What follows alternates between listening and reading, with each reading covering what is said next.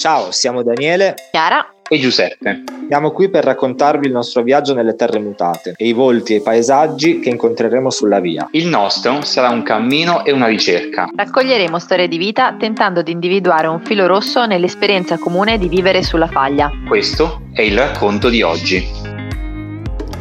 Ciao a tutte e tutti, come sentite sono tornato con i miei compagni di viaggio che oggi hanno camminato da Arquata ad Accumuli.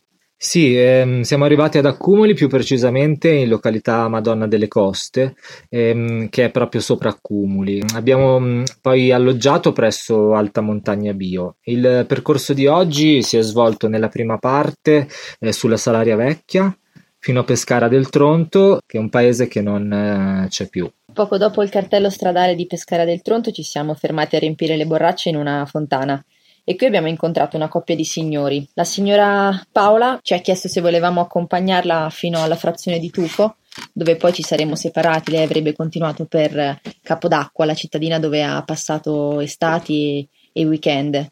E la signora Paola ha subito notato i sandali con cui Daniele ha camminato per tutti questi giorni perché anche lei li portava e camminava con fierezza con i suoi sandali e tra le altre cose Daniele ha anche il nome di suo figlio. Sono bastati 20 passi perché poi iniziasse a raccontarci con commozione la sua esperienza del terremoto che ha vissuto da Ascoli, ma l'ha vissuta da, da madre preoccupata perché sua figlia la notte del 24 agosto era a Capodacqua e dopo il racconto del terremoto ci ha fatto piacere ascoltare e sentire che con orgoglio la signora Paola si è fatta fare da un falegname un segnavia eh, del cammino nelle terre mutate. Tra l'altro lo ha fatto perché le dispiaceva che eh, il cammino non passasse per Capodacqua, che lei considera ancora in parte la sua casa e lo ha posizionato proprio di fianco alla sua roulotte dove ancora torna con suo marito. Ecco, la signora Paola ci ha accompagnato fino a Tufo, poi da lì ci siamo un po' riposati, abbiamo imboccato un sentiero eh, nel bosco, anche questi erano boschi di, di castagne, di querce. Siamo arrivati poi fino in località Madonna delle Coste, che è proprio sopra Accumoli. Siamo poi scesi verso Accumoli, ma il paese non, non, non c'è più.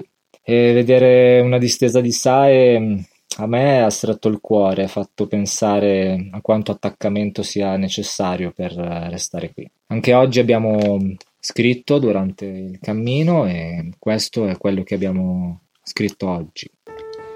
Narrare i luoghi. Arare un campo per dare voce alla vita. Il tratto diventa segno, come le vie più scure nei campi di grano. Il segno di un passaggio, ne lasci traccia.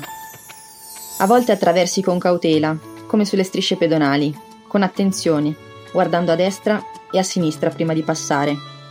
Altre volte il passo è più deciso, come su un sentiero che ci sembra in qualche modo conosciuto, ci ricorda qualcosa. Altre ancora non sai da dove entrare. E ti metti in ascolto, certa che quella è una via sicura. Ascoltare, scrivere, due verbi che appartengono all'arte dello scavo. Ecco, e queste invece sono le mm, parole che abbiamo portato con noi dai colloqui di ieri. Responsabilità, mettere a conoscenza, foresta intricata. Grazie per averci ascoltato, domani riprenderemo tutti e tre il cammino verso Amatrice. Ciao, ciao, ciao a tutti, domani. a domani!